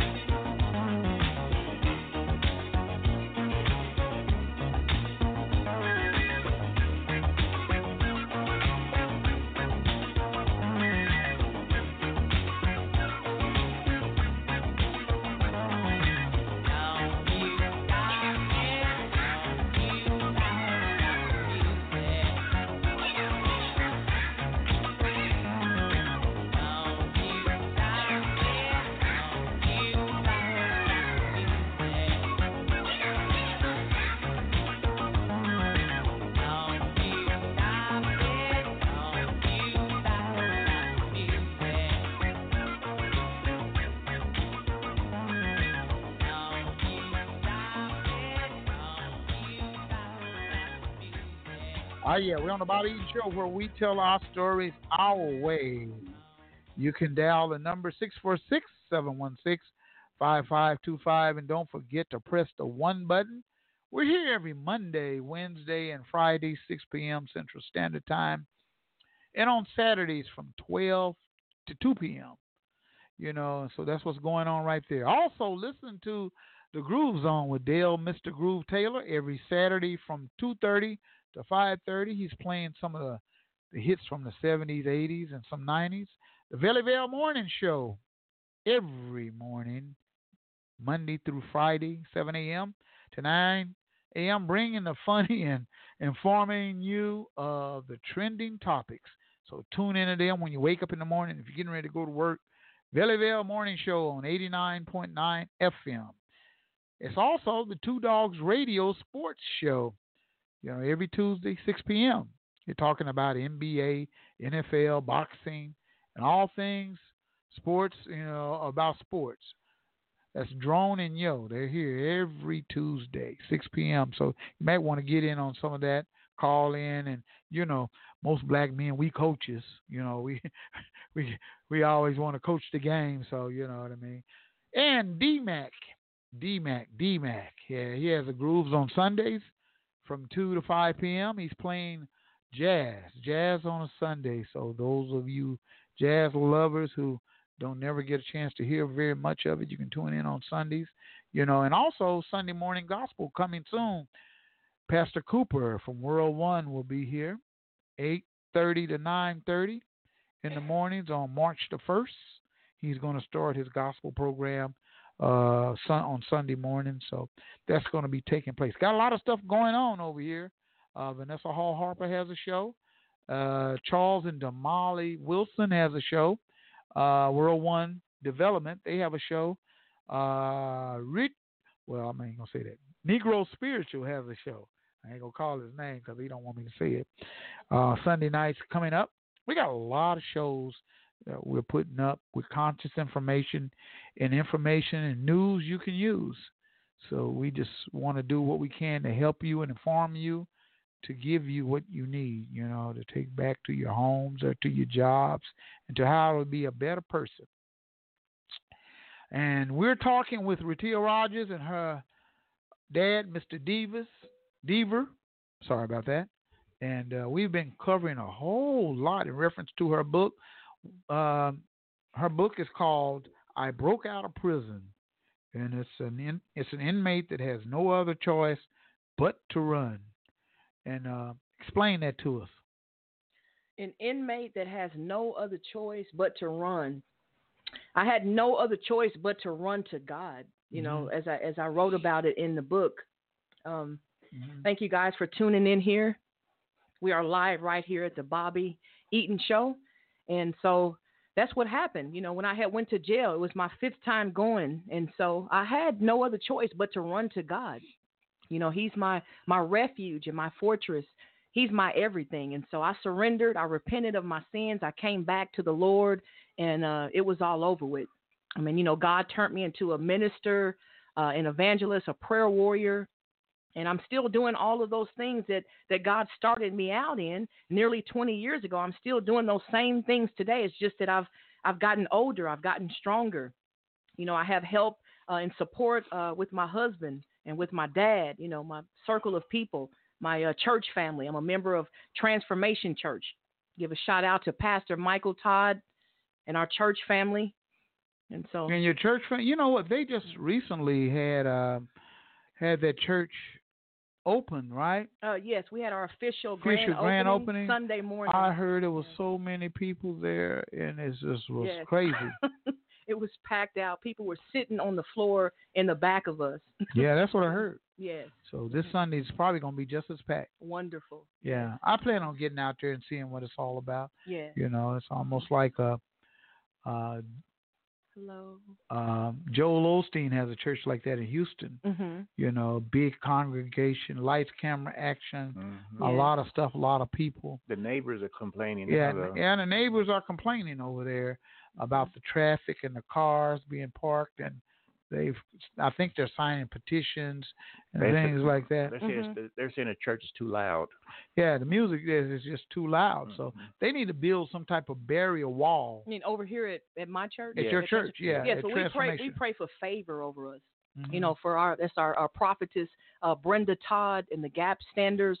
We're all prayer warriors. We pray for favor over us there, you know, favor with the community, Yeah, with the well, leaders, with everything. mm-hmm. And so we just stand in agreement with favor over the complaints and all of that, you know. Yeah, well, you have to do some things uh, to accommodate uh, people, you know, in certain ways, you know, because if you are creating what I what we call a disturbance, Mm. you know, and I'm in my house and all I hear is rumbling bass Right. just rumbling through my house, you know, there have to be some kind of compromise or where we can do It's- it's- something. It's, going to have to be. Yeah, so that we can do something to where I'm not my home is not being disturbed, you know. And so I think that's what's happening now.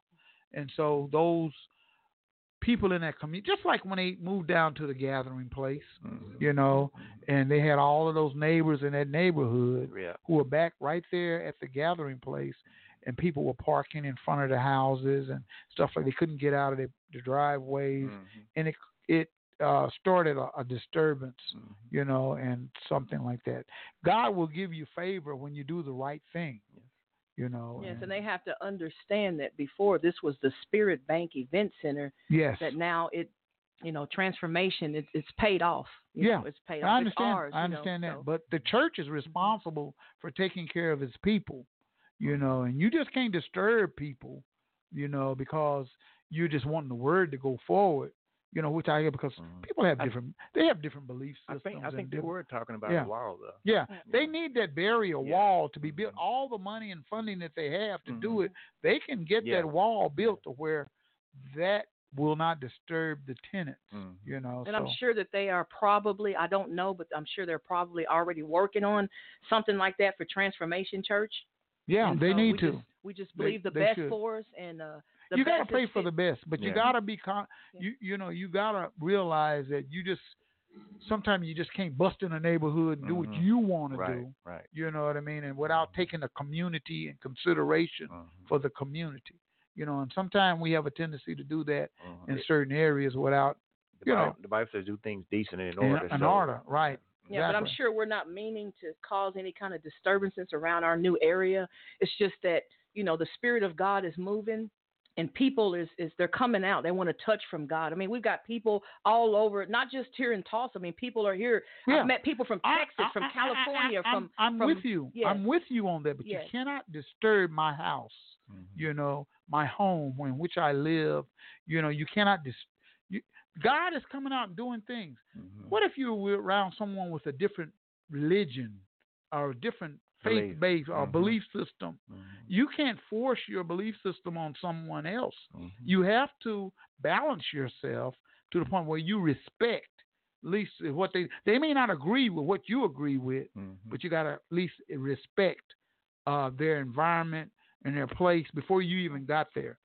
You know, so you got to you got to do that. You know, that's what I think is right to do. It is the right thing to do, and I do believe they're already talking about a wall. Uh, Yeah. To do that. So. Yeah, yeah, yeah. You know, It has to be a compromise. I just Yeah, believe come God around. is going to bless Transformation Church with favor, and we're going to be able to to uh, uh, handle everything that God gives us. He probably will. You know, He so it's, probably it's going will. to happen. No it's gonna doubt, happen. no doubt. 'Cause No doubt- The no Spirit doubt of of God that. is moving over Transformation Church Right. and Pastor Michael Todd and, and all of our church family, and so I believe that something good is happening even right now as we speak. Yeah, So, so, it's yes, gonna be good things, but just respect those who are in your environment that Mhm. are around. Just kind of like right now, I could blast this neighborhood out Mhm. with my equipment that I have Mm-hmm. in here.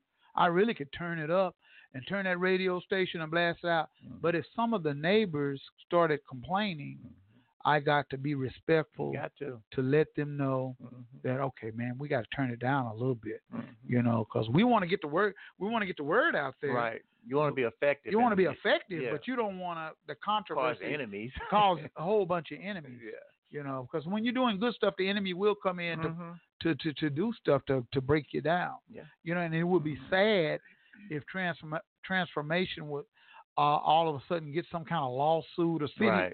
city ordinance Mhm. of uh, And- in uh, fact, the you city know, is the gonna step city, in if they don't yeah, do city something. Mm-hmm. gonna step in and they're gonna give some kind of ordinance for loud music and stuff like that. So Well, actually, we just believe that whatever God wants to go, you know, it's it's going to take place, and we just believe that we're protected. People are going to still come pouring in from all over the world. They will. and and we're They going to will. have enough money to get whatever it is I that believe that wall is Transformation coming. Church needs. We're going to get it in the mighty name of Jesus. I believe that transformation will get it. I believe that wall is coming. All right. Hey, we getting down to the wire. And uh, I want to thank you for taking time out of your busy schedule to come in here. Uh, Ratia, you and uh, Mr. Divas, you know, coming here, being on the Bobby Eaton Show where we tell our stories our way. It was an honor. Yeah, and come back. The show is recorded, you guys. So those who are are listening, you can go back in the archives and just Google the Bobby Eaton show, and you'll see you guys right there and stuff like that. You know, so we want you to take care, okay? Okay. And that's what we want you to do. All right. Once again, keep in mind that we're here every Monday, Wednesday, and Friday, 6 p.m. Central Standard Time, and on Saturdays from 12 to 2 p.m. Central Standard Time. You need to get in touch with us. Email us at eatonmusic2 at gmail.com. That's E A T O N music2 at gmail.com. All right, until the next time, we want you to have a good one. You know, peace and blessings.